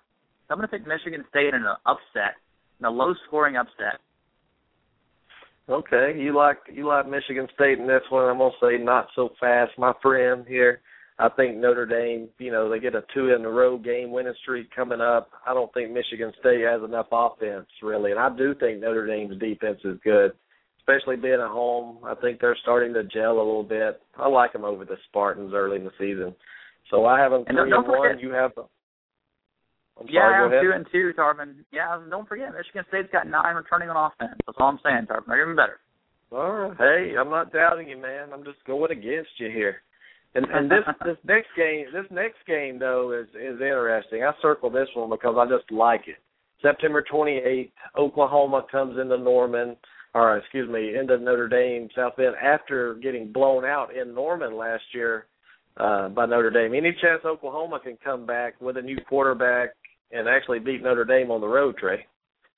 Yeah, I mean, I'll tell you that Oklahoma. Know, we already predicted the the Big 12, and I think neither one of us had Oklahoma winning that conference. I know we didn't predict winners, but I don't think either one of us do. But I just I'll tell you what. I'm going to pick Notre Dame at home in this game. I think they're going to bounce back. They're going to be up and down this year. I just don't think Oklahoma is going to be uh, a whole lot improved from they were last year. They were 10 and three last year, but you know they they got beat pretty handily by Notre Dame last year. So I'm, I'm going to keep Notre Dame winning this game. Not so fast, my friend. Not so fast. Oklahoma is going to come in. Big Bell's going to get rolling. That offense is going to get going. They have payback on their mind. I think Stoops will rebound this team and, and make sure they understand the importance of it. They go into South Bend and pull the upset off, Trey. You heard it here first. Hey, well, we're splitting, Tarvin. We still, but oddly enough, guess what? We still have them the exact same record. All right, man. See, it's all about the end result. It doesn't matter how you get there, right? Yeah, well, yeah, that rolls for Notre Dame into a Pac-12 opponent. They're going to play this game in Arlington, Texas. Uh, it's Arizona State and the Sun Devils. I mean, I, I don't know who's going to have a home field advantage here. This game will be on NBC, so I guess technically it's the Notre Dame home games. Tarvin, what do you think about the Sun Devils chant? Well, I mean, I like it in a way. I, I think the Notre Dame has the home field advantage. There's so many Notre Dame fans that that are all over this country that'll go, you know, watch Notre Dame play. But Arizona State's one of those teams. You know, they have some some talent on that team. They have some stars in certain positions. I like. I don't know about Arizona State beating Notre Dame, but I think it's going to be a close one. I like Notre Dame by a field goal in this game. Yeah, I agree with you. I think they're going to be three. They're going to be four and two after this game. I think it'll be close, but the Irish will get by and get to that open date on the 12th October, and we both have them at four and two. Okay, all right, and two. We're going to let Jonathan come on in a minute and tell tell his predictions real quick, but that's an open date, October 12th. They're open in this one, and then October 19th, the big game, Southern California comes in. Usually this game's later in the season, Trey and it's moved up to, to to in the middle. Give us give us your your uh, thoughts on a new quarterback for Southern Cal coming with Lane Kiffin into Notre Dame after losing in the Coliseum last year. Yeah, I mean, this is another one of those ones. This Notre Dame schedule has got me flip flopping all over the place because I just don't mm-hmm. think Notre Dame's going to be all that consistent this year. I think USC is going to have a really good quarterback play this year. I'm still not so I'm still concerned about their defense but I, I just don't think USC is going to have to worry so much about the Notre Dame offense this year. I think you know we saw what we saw last year in this game. Uh, you know, when talking about the USC game at the end of the season, you know, it was a USC couldn't even move the ball. It was a 22 to 13 game. USC's offense looked terrible. Uh, the Notre Dame defense looked good. So I think we're going to see a role reversal. I think um, I think USC's going to win this game. Notre Dame. I think I picked the opposite way, so I'm flipping my pick. I'm going to go with USC. I like, I like USC in this game too. Too much talent on Southern Cal. They're not deep. That's one thing I look at Southern Cal. Their depth issues, but this time of the season, I think they actually get it clicking. I mean, look at the receivers they have, the running back. They have the talent of you know their first team and some of their second. I think it's enough to get some payback on Notre Dame. I like Southern Cal to go across the country and win this game. And, and Trey, we agree. October 26th at Air Force. This could be tricky. Well, no. I, I, I'd love. I, I'd love for for Air Force to get them, but this is a you know three returning starters on offense at an at an academy, and that's just not going to win a lot of good football games. So, um, let's just let's just go ahead and put two wins on the board. Um, Navy will be tougher, Tarvin than Air Force will be, but I think they're going to get they'll get past it. I was trying to set you up right there. You didn't fall for it like you try to do me sometimes. So yeah, I agree. Those two games, easy wins, and this is kind of the payback game, November 9th at Pitt. You know, Pitt beat Notre Dame last year, but the uh, the officials for Notre Dame that game, in my opinion, gave them the win. Any chance Pitt can can rebound and come in with some revenge on their minds and get a big W here? Actually, I think it's possible. I don't think it'll happen, but I mean, I just don't think Pitt um, took any steps forward this year, and I think they're going to be just as bad as they were last year. And so I think uh, Pitt will lose this game, Tarvin. So I think Notre Dame still has three losses to this point in my book. Okay, me too. I, I'm with you. And then another open date for Notre Dame, and then it. I mean, BYU comes into town, and BYU is known to play defense, and I think this game fits right into Notre Dame's style. I think I think it's going to be an ugly game. If you watch these two teams play, I think it's going to be kind of ugly and boring. But I think Notre Dame ends up beating them by a touchdown late. Yeah, I mean, I think Notre Dame. I got the exact same thing. And BYU, second year in a row traveling to Notre Dame. Last year it was a field goal game. I think this year will be a field goal game. Notre Dame skates by this game, uh, but this is a trap game because they got Stanford after this. So I think Notre Dame's going to be looking a little bit ahead, and that's going to hurt them in this game. So I wouldn't be surprised if BYU snuck up on them, but I'm going to stick with uh, stick with Notre Dame in this game for right now. Well, I mean, you know, Notre Dame beat Stanford last year, and in a questionable way. It was a very, very competitive game. But at the end of the year, Notre Dame didn't have a chance to beat a Stanford team that was clicking at that time on the road in California. Trey, November 30th. Give us your thoughts here. Any chance Notre Dame goes in and beats Stanford? This could be a big game. No. Yeah, I think Stanford gets a lot of revenge. I think Stanford's pretty mad about this game from last year. I think Stanford's going to win this game, running away with it. I think eight four for Notre Dame is going to be what's going to happen in the regular season. Hey, I'm with you right there. Eight and four for Notre Dame. Uh, I don't think they they're going to go on the road after looking at it, just researching it a little bit. And I know we're going to bring Jonathan on real quick to uh, get a little static to get his thoughts on this Notre Dame schedule. Real quick, Jonathan, give us your thoughts on this Notre Dame schedule. Do you think it's tough? Uh, I think their schedule is extremely tough, and I think um, I think their their lack of depth at wide receiver is what's going to hurt them more than anything. With uh, Tommy Rees, who was supposed to be the starter last year, got arrested at the party. He actually came in and saved them against Purdue. Notre Dame's schedule is just brutal, though. Uh, I, I don't see how uh, they win a- anywhere near uh, eight games, to be honest with you, because you're at Michigan, you got Oklahoma, Arizona State, and Arlington. I, you know, USC, Stanford. We got revenge games in BYU, Pittsburgh, Purdue. It's just too tough, and I don't think uh, Notre Dame's going to have that luck of the Irish two years in a row. No. That's a lot of luck. Tell us about the defense real quick. What are your thoughts on losing Te'o? I mean, is this team going to be okay defensively, losing some of these guys? Well, the defense returns eight starters, which is great, especially on the defensive line with uh, nose guard Louis Nix III and defensive end Stephon Tuitt. Both those guys are pretty solid defensive linemen. Uh, we saw in the in the championship game though that they can get swallowed up, so they're going to have to work on that. But they're both pretty solid. Uh, they return both are outside linebackers, and they're going to bring in a junior by the name of Jarrett Grace to start in the middle. It's going to be interesting to see how Jarrett does. Their secondary returns three stars, including both corners. So the Notre Dame defense needs to be solid, but the offense is is where the trouble is going to be, guys. It's skill position. They have nothing left of the skill position. Okay. Well, that's some interesting stuff. Trey, I mean, I, I didn't hear your record, Jonathan. What did you have them finishing? Their final record? Six and six. Six and six. Six and six. Trey, that's a big drop off considering they were twelve and zero last year going into the national championship game. But I think it could happen. No, yeah, I think uh, Jonathan's got some points. I mean, we don't know what some of these position battles are going to happen, and if any of these guys progress in Notre Dame, they certainly have the chips on you know on their team, the talent wise, it should be there. But I mean, the schedule is very tough. It's going to be a very tough schedule for them. Um, and some of these games that uh, you know I was very close on picking them to lose, uh, they Mm. easily could. I mean, Oklahoma I picked to win, but I mean they could be a loss, and there's no doubt about it. Well, Tino just just came in, sent me a message, and said that, that Notre Dame's schedule is going to be very, very tough. He's going to call in in a little while and maybe talk about it. But look, I, I picked Notre Dame with eight wins. One of the reasons I fear getting hate mail from Quinn every day about it. So I have to give him a little respect, guys. And and Jonathan, man, thanks for the call. Stay on. And and Trey, eight and four is respectable, especially since last year they got trounced forty-two to fourteen in that game. I think losing their quarterback, I think they'll be very happy to finish really with that. Will eight wins be enough to get a Notre Dame team into a BCS bowl? I mean, you know everybody loves them. oh, well, they'll probably be in the Sugar Bowl for sure. They win like they, you know, but no, it shouldn't be. No, they should not be anywhere near a BCS game this year.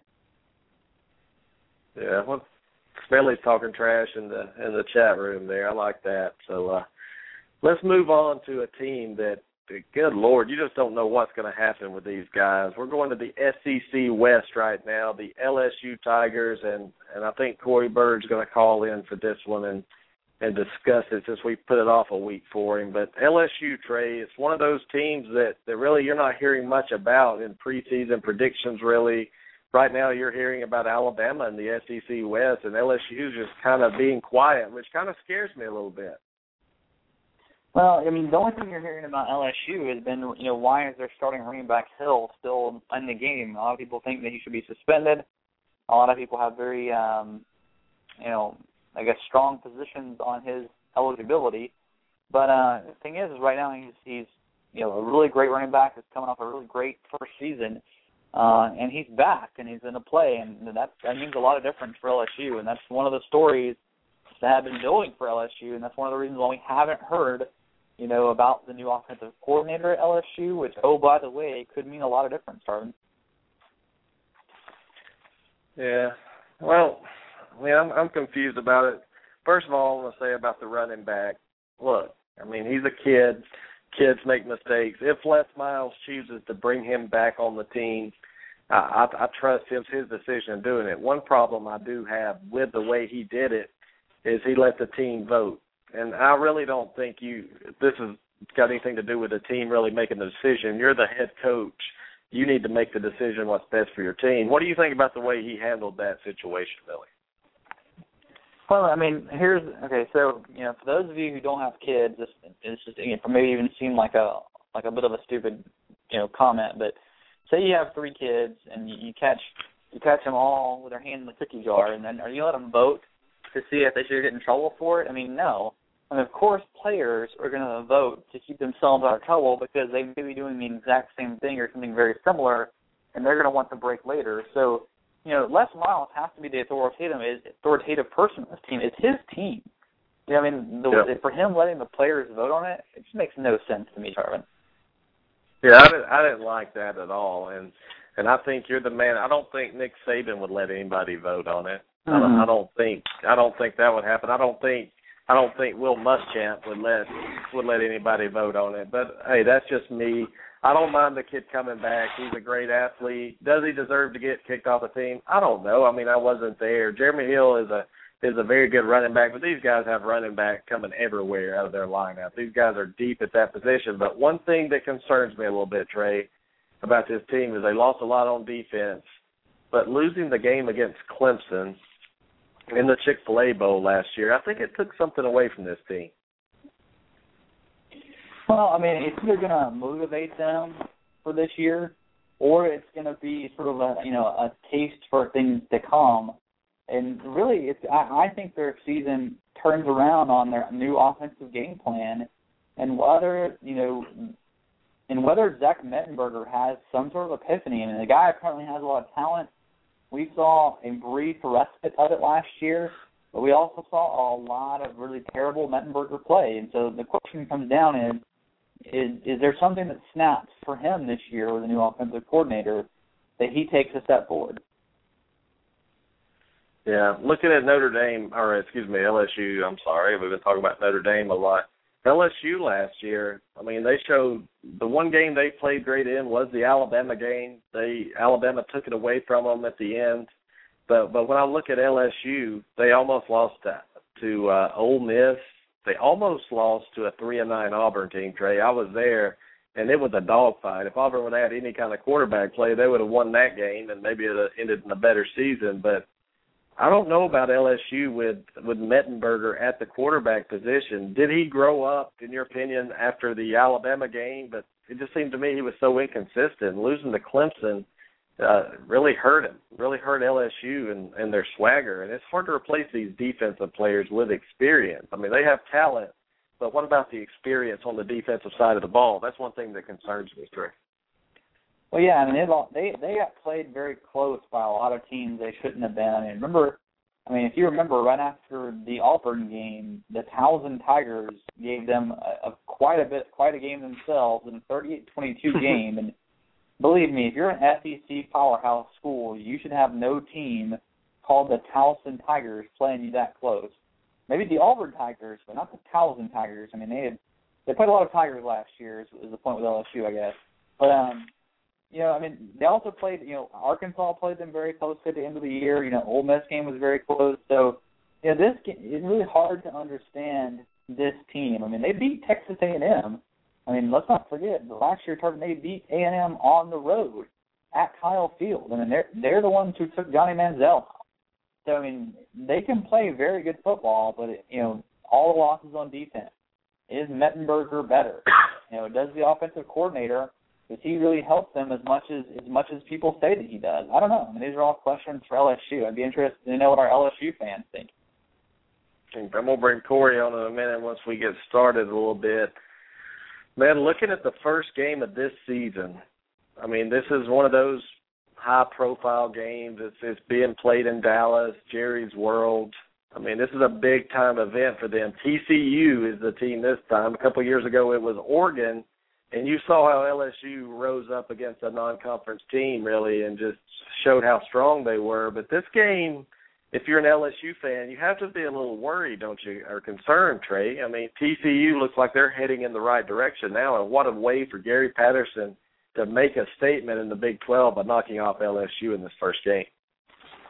Yeah, I mean, nine returning starters on defense, six on offense, but I mean, uh, not included in those six is the quarterback who was, you know, kicked off the team last year, who's back for TCU, and they were in an entirely different ball club when he was on the field, and so uh, you know, Tarvin, I got to think that TCU is going to be very competitive in this game, um, just because Pachall's back. I mean, for no other reason. Gary Patterson with a quarterback that he likes, and he's very talented on the field. Yeah, this is a game that I'm going to pick just the talent of LSU to come in here and and take control of this game. I think it's going to be close. This is the first game of the year. You don't know what to expect. But I'm going to take Les Miles in this game. I don't like him as a coach really, but I think he'll motivate these guys. And LSU likes to play in big games. If you noticed last year when they played Alabama at home, um, uh, they were a huge underdog at home, and and I think Corey's not in the queue anymore. I don't see him. Corey, if you can call back in, that'll be great, bud. Um, but just looking at it, Trey, I think they play good when the spotlight's on them. And this is a huge profile game, high profile game. And, and I'm ready to see what's going to happen. I like LSU to get it done. And here's Corey on the line. He must have got disconnected. Corey, how's it going, buddy? Hey, good. How you been? Oh, doing good. Good to hear from you. And just want your thoughts real quick on this first game. Uh, I like LSU to take care of TCU in this opener. What are your thoughts? I think I think LSU's going to win, but I'm more concerned with the defensive end than I am anything else going into this game. Why's that? Because replacing Mingo and Montgomery, it's a very tall task. Yeah, that, that's that's what I said. It's like you have talent on that team, and and losing that experience and talent's going to hurt a little bit. But but maybe I'm wrong, Trey. And when I look at LSU, I don't see the the dominant recruiting that they've had in years past in the last couple. Do you?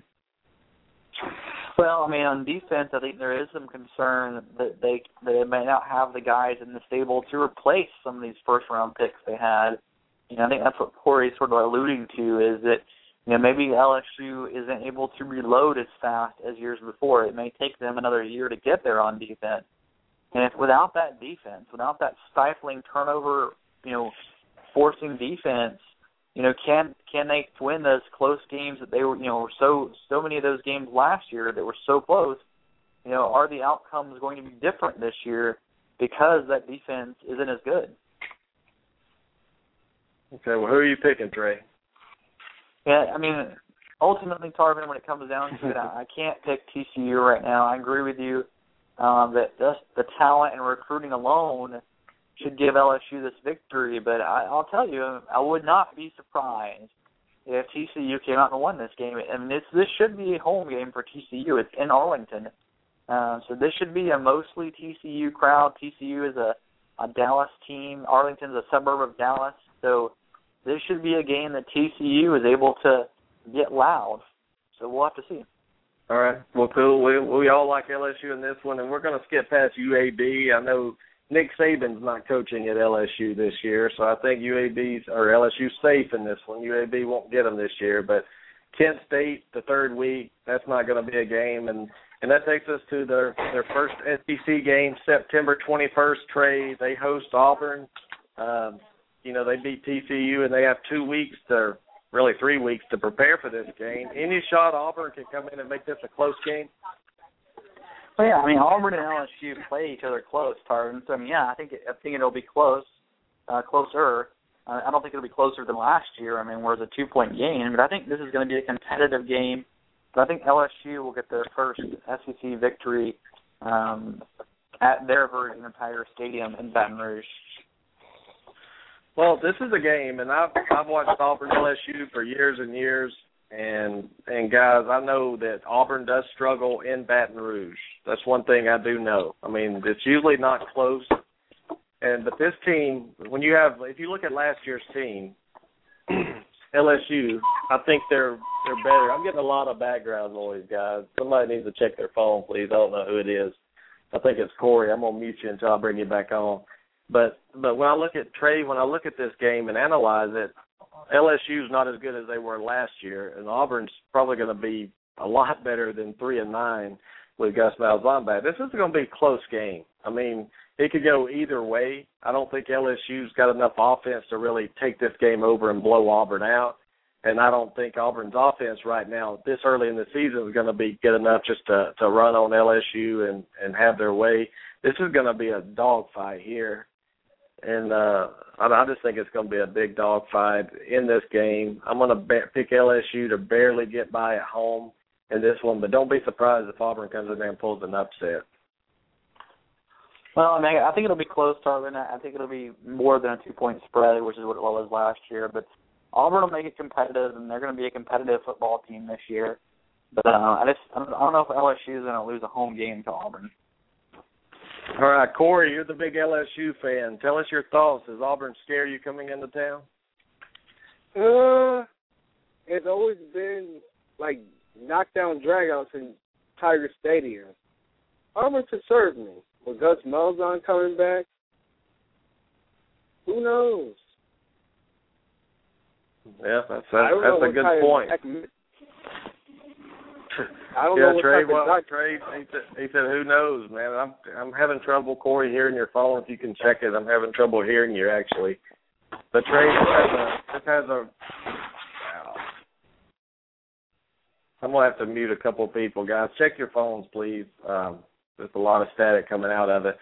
But right now, LSU, just looking at it, the Auburn Tigers come in, and it's going to be an interesting game. Last year's game was so close that Auburn could have won it being a home in a night game. They should have won it, um, you know. But at the time, we just weren't clicking, and I think that's the game that actually turned Auburn's season around and and, and took them towards a downward spiral. So this year it's early in the season. I think Auburn needs to come in and make sure they they get it together if they're going to pull off a win. But it's hard to go into Baton Rouge and win this game. We don't know what time it's slated for. I don't believe.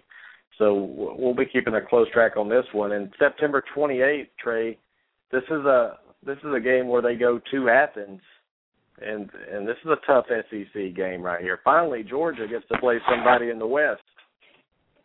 yeah, and Georgia finally has a decent draw this year, Tarvin.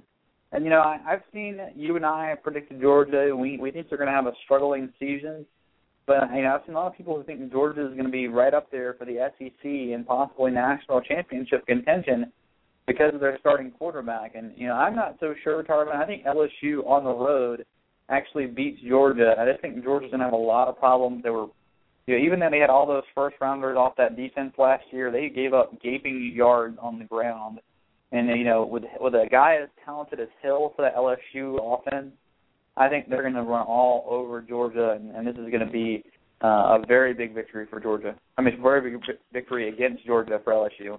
Yeah, yeah. And I'm gonna bring Corey back on in a few. We're gonna get that phone straightened out so we can let him just recap with us. That Georgia is not a team right now this early in the season trying to replace all those starters on defense. It's going to be able you're right, Trey. To stop the run of LSU, I've seen some a lot of teams have success running the ball against Georgia, and now with those linebackers gone, those big names, it's going to be tough. I like LSU to to get by Georgia. It's going to be a close one, though. I really do believe it's going to be close.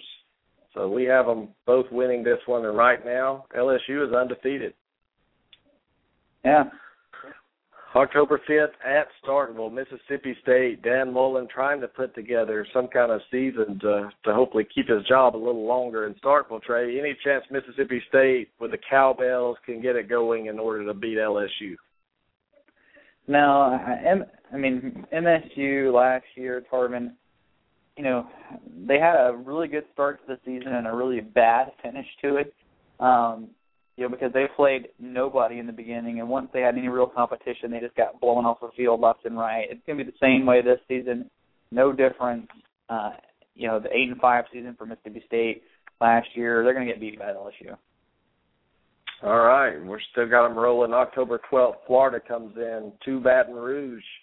I mean, this is a team last year, the Florida Gators, that kind of looked like LSU. They couldn't score, they couldn't move the ball, but they had a very solid defense. And the difference is this year, Florida's defense is going to be very good. I think the offense is going to be improved. Is that enough, Trey, to to get a win in Baton Rouge? This game has me scratching my head. I mean, last year LSU uh, at Florida lost 14 to six in a very tight game. Uh, defense was the was the key for both teams. You know, it was one of those games that I think some people get bored in, but there was just a lot of hitting, a lot of guys getting helmets knocked around. Um, I, I go back and forth in this game, Tarvin, because I think it's going to go a little different. I think the defenses are going to give up more yards than they did last year in this matchup, and I think Florida is going to win this game um, on the road, Tarvin. I think Florida bites LSU and gets a little bit of redemption. I agree. I like Florida in this game on the road in Baton Rouge, and LSU doesn't lose much at home. But when they do, it could be a Gator in town. I don't know, but I, I think Florida overall has a better team, and and Muschamp's going to have those guys ready. I don't know. I just I feel weird about this one too. I'm back and forth. I like Florida to take care of business in this game and give LSU their first loss. I mean, you never know. LSU could have one before that, but but you never know. And the next week, Trey, could it be two in a row at Ole Miss on the road October 19th? I mean, this is a, this was a very competitive game last year. Ole Miss was in Baton Rouge and had it you know, had it won and they took two or three sacks. I think it was two sacks yeah. to knock them out of field goal range. So I'm going to go ahead and say it before you do, just in case you steal my thunder. I like Ole Miss in this game to beat LSU. Yeah, I mean, I think it could happen. Ole Miss could take a, a they could be a, a real team that takes a uh, makes people really take notice of them. I mean, because they have a lot of guys who are really young, including true freshmen like Laquon, like Laquon Treadwell, who are who have a chance to actually make very large impacts uh, on the game. So uh, Ole Miss could be even better than they were last year, and they gave Alabama and LSU some scares and some other teams too. So, you know, Trevor, I wouldn't be surprised, but I'm going to hold LSU off. I don't think I don't see them losing two in a row. Um, they're just too good of a football team. But you know, you're right, man. This could be an upset.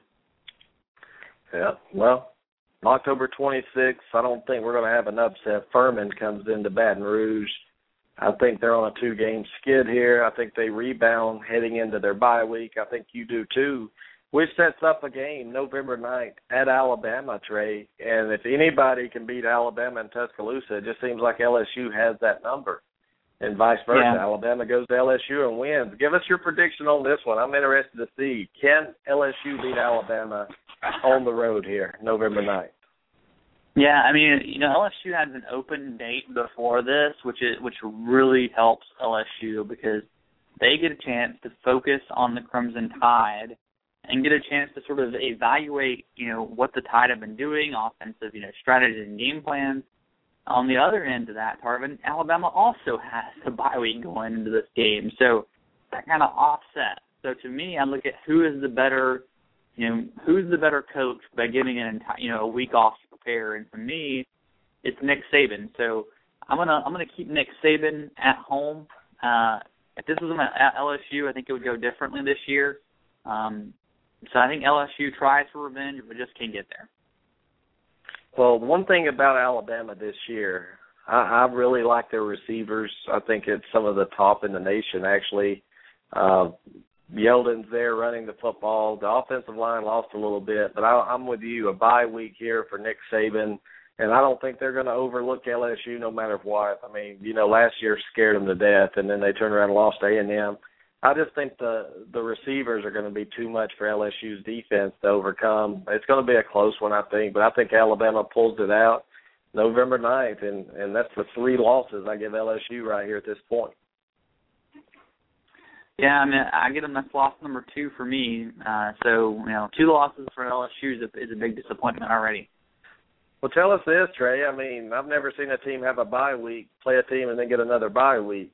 I mean, that's uh, really, I guess LSU's putting a lot of emphasis on this Bama game, but also they want a little bit of time to heal up and rest for the Texas A&M game, November 23rd in Baton Rouge. This should be interesting, especially if Johnny Manziel is eligible to play. Yeah, I mean Manziel or no Manziel, I think the I think the Aggies lose in Baton Rouge. I mean, I don't see Les Miles losing this game.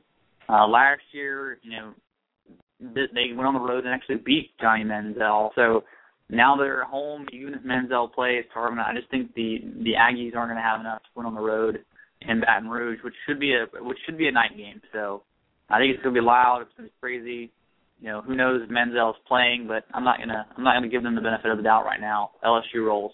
No, I, I like LSU in this game just because of their physical running game that that usually gives teams like Texas A&M trouble remember, guys, Texas A&M lost a lot, with or without Johnny. You're right, Trey. I don't think it's going to matter right here. I think LSU with another bye week to prepare. They take care of Texas A&M, which takes us to Arkansas, November 30th in Baton Rouge, and usually Arkansas gives LSU all they want, all they can handle. But this year, I just don't think that's going to be the case. No, I mean I, I think that I think it will be competitive, Tarvin, but I just don't think it's going to be I don't think Arkansas is ready to to overcome that burden and beat LSU, especially when you're talking about um, you know LSU is going to really know who they are because they've played at Alabama and they played at Texas or played Texas A&M at home. If Arkansas were on the road, it might be a different story. Uh, but again, they're at home. I like LSU at home. I got them at ten and two, Tarvin. Yeah, see, this could be a seven and five LSU team. It could be a nine and three team. I mean, this could go a lot of different ways for LSU. I have them losing what three games, nine and three, but I could see them seven and five, eight and four. Honestly, this is a tough schedule, and teams like TCU, Auburn, Georgia, they could come up and bite them too. I mean, you just never know in the SEC from week to week. It can all change in one week. So, without further ado, Corey Bird Hopefully, I can hear him now. Corey, you there? I'm here. All right, buddy. So you heard our predictions. I have them nine and three. Trey has them ten and two. What do you have them? You being the LSU expert you are, tell us what we tell us what you think. Uh, I think the Florida game's tricky because last okay. year the the defense went down like a sack of potatoes in that third quarter. And I think that really sparked that drive because if you remember, Florida could not do anything offensively in that game until two linebackers got hurt. And like I said, it is all she wrote after that. Yep. Now the Alabama game. Okay. What's up? Now the Alabama game. Here's a stat of the night. Les Miles is three and one in Tuscaloosa since he's been the LSU coach, and I like him going four and one against Alabama at home because that is the game LSU wants. They don't have to win any other games of the year. As long as they beat Alabama, they will be a okay. And I think the record's going to. I I can see them going eleven and one or nine and three. It all depends on Zach. Yeah, it's all about your quarterback play. And honestly, I, I, this is a tough schedule, Corey. When you look at LSU, I mean, week in and week out, it just seems like it's tough. I like the way they did the bye weeks between Alabama and A and M like that. But before they get to that, that could be the it. I mean, they could lose three or four games before those games even come into play. That's how tough that schedule is. That's very true. I'm intrigued to see what Cam Cameron does. The beginning yeah, of the good year. Point. Who knows? with with him. Well, well, Corey, you never know, bud, and I appreciate you calling in tonight. We're about out of time, Trey, and uh, it looks like we're all close to the same ballpark, and you know who we where we have LSU right now. But let me let me stress one thing: if that Zach Mettenberger doesn't improve on last year, Trey, I think it could spell disaster for LSU. Oh yeah, I mean I agree, Tarvin, because there's some games in the schedule that you, both you and I, I believe, are going to be very close, um, including that very first game off the season with TCU. And if and if you're LSU and you have national championship aspirations, you know Cam Cameron in town as you talked about, you know Mettenberger, um, Mettenberger talked coming off, you know supposed to be so much better. they were to lose that game to an out of conference Big 12 team you can see a team like LSU just imploding the way uh, sort of Arkansas and the way Auburn did last year. So, um, you know, that game could be a very important game for for LSU, not only on national spotlight, but also for you know their season as a whole and internally. Exactly. And hey, Trey, before we go, I think we have a caller in the queue. I think it's Tino. What's up, Tino? Hey, what's up, man? What's going on, guys? Well, talking to football. Up, what about you? Uh man, not much listening to y'all, man. I got a lot of people listening tonight, man. But um everybody who picked LSU over Auburn, man, y'all y'all gonna see what's really gonna happen this year, man. I ain't worried about going to Death right. Valley. I mean I I'll be at that game, man. Death Valley don't scare us. We got a whole different team this year, man, and it all starts with the physicality of our defensive line, our linebackers, and our secondary. So every, we, we're gonna make some believers out of some people this year, man. I hope you're right. I, I think it's a lot different team. Like I said, Tino, they have a they have a good chance to uh, actually rebound. And Tino, your phone sounds like a cat's murdered you or something, man. So, so check that. so is that a, is that a is that a tiger at Bengal my house right tiger? now. Is, is that a Bengal tiger on you, Tino? Yeah, that's a that's a Bengal tiger. I brought it home just just for a mascot. I'm keeping it in my yard. Make sure nobody don't try to roll my trees or anything. So Tell tell us us about the LSU. Tell us about the LSU Tigers. Where do you see them this year? Do you think they take a step back from last year, or do you think it's about the same? LSU is going to be LSU at the end of the day, man. I mean, they're going they're going to be good. Um, it's up to them if they're going to be, you know, really any better than good. They they got a possibility of being great, but when I say great, I mean losing maybe one game, possibly two. But I mean, it's going to depend on the quarterback play, and um, it, it really depends on on what he can do this season. The running back don't really make a difference for LSU. It's the quarterback. He he doesn't have to make touchdown passes every play. He doesn't have to make 30 yard passes. He just has to manage the game. LSU's defense is so good, no matter what, that, that, that the quarterback that they have just has to manage and make a couple drives so the defense can rest. But LSU's gonna they're gonna be good. Don't get, don't I take nothing from them. They're gonna be good, but we're gonna beat them. Wow, that's a good prediction there, Trey. Well, I mean, you know, if you guys can get together and agree on it, then it must be true, right? Oh Well, yeah, you know- exactly. You know. Trey, you know, when you jump around on teams like you do, you pick a lot of different teams from week to week. It's never the same thing. It's never consistent. the inconsistencies that you have are some of the things that Auburn had last year. So I understand where you're coming from. You, you know, you're a little, uh, your feathers got a little, got a little riled up, and I understand. I'm sorry, you know, but you know, you do jump around a lot of teams. But uh, the other thing is the Notre Dame issues. Notre Dame this year is going to be, at best, if they have a great season this year, they'll be, they'll, they'll finish even 500. I mean, their their schedule's tough. I mean, they're they're not who a lot of people think they are. They lost their quarterback. That killed them. They're still embarrassed from last season. Um, I mean, they got a lot going on, man. I'll take nothing from them. I, I don't dislike them. I don't. I don't necessarily like them, but their schedule's is tough this year. Yeah, I totally agree. So, so tell us, and uh, who you have listening to us tonight? Uh, it's a lot of the guys at work, man. A lot, a lot of my friends, man. A, a lot of people back in Auburn listening in tonight, man. Um, like I said, it's a lot of guys. I've been telling everybody about the show, and pretty much everybody should be listening in from now on out going into football season, man. They'll, they'll probably start calling in. But um, some of the some of the people that I got calling in don't know how to access the show online. Uh, can, can, can y'all tell them how to do everything and, and get them set up so they can get going with that?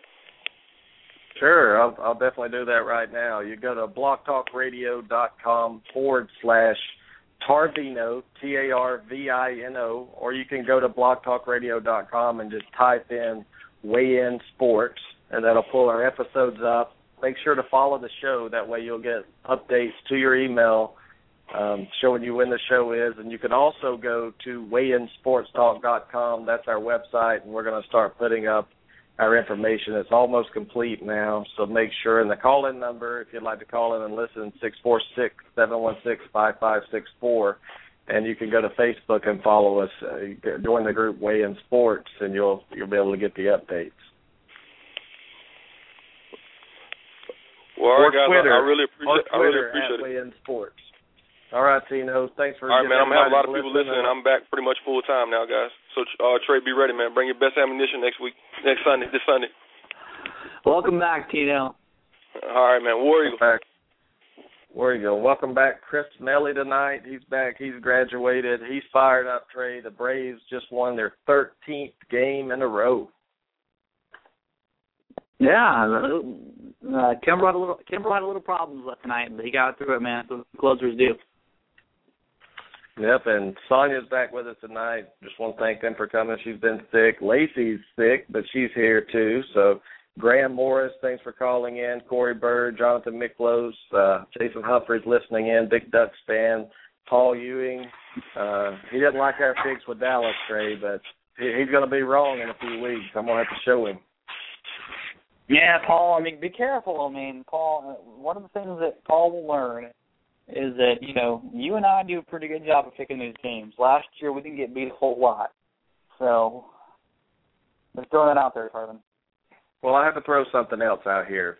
Friday night, the Braves are off tomorrow night, I believe, and they're they're taking their 13 game winning streak at home against Miami. And Chris Melly pointed it out. Lacey will be there, and if she causes the Braves to lose that streak and lose to the Marlins, he's going to kill her. Actually, I don't believe in I don't believe in jinxing stuff, man. Mm.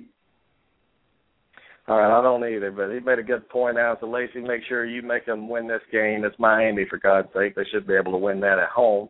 But it's baseball, and you never know. Well, Sunday night we're gonna we got a jam-packed show again. I've got a couple guests working on. Trey, tell us who we're previewing this Sunday night. Well, Tarvin, you know, first off, chat room, tell me what you want to hear because I got a couple teams in mind. But before I go to these teams, I want to hear um, what the chat room says. Um, we obviously got to move into the AFC. Tarvin, I think we should start with the AFC.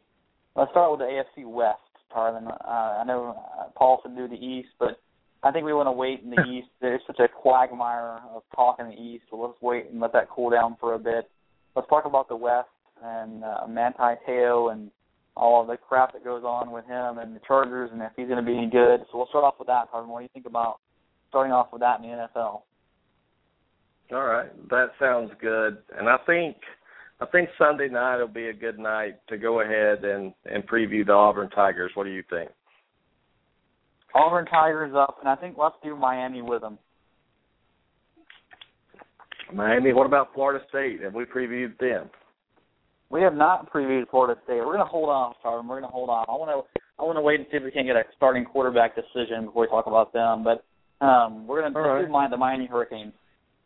All right, we have the AFC West, the Miami Hurricanes out of the ACC, and the Auburn Tigers out of the SEC West. We have a lot to cover. I'm sure we'll have a lot of people calling in, so make sure you join us Sunday night, 9 p.m. Eastern. Uh, blogtalkradio.com forward slash Tarvino. Follow us on Twitter at Weigh In Sports. You'll get all the information you need. Uh, website WeighInSportsTalk.com. We're glad. And Trey, we got notified that that we're one of the top shows in the nation of all Blog Talk Radio shows. Out of 15,000 hosts, we're right up there in the top 30, baby. Yeah, well, uh, what's crazy is, is um, I mean, it really is a great honor that uh, Blog Talk, you know, told us that, and they they reached out to us and said, I mean, you're talking about out of thir- top 30 target of 15,000. That's pretty impressive. Uh, I want to thank uh, all you guys who are listening, all the guys who are in the chat room. Uh, really, you know, really does mean a lot to us that people listen to what, all the crap we have to say, and uh, even if you disagree with us, call in. I think you know right now Paul and, and Jonathan are going crazy on me for saying that, that there might even be a Florida State quarterback controversy, but uh, I'm not saying it's going to happen. I'm just saying that you know that's what the truth is, is is that Jacob Coker is taking first team snaps. I'm not making that up. I mean, you can predict what you want, and I predict the same thing that they do, but you know the the fact is Jacob Coker is taking first team snaps, and the kid's pretty talented. So, um, you know, there it is, Tarvin. All right. Well, Well, we'll find out. And again, yeah, it's a it's a it's an honor to have people listen to the show and actually follow the show, and and we want to bring you the quality show that we get the best we can and clean of language, foul language, so everybody can listen to it. We're we're fun sometimes, we're funny, but we're serious too. We just want to bring you the sports the way we see it, the way ESPN sometimes can't. We we, we can say what they can't, and other other uh, news sources and stuff. But we're just honored to be here with y'all, and we enjoy doing it. And Sunday night at 9 p.m. Eastern, make sure you join us to follow Auburn, Miami, and the AFC West. Until then, we'll see you, Trey. Have a great week. See you, buddy.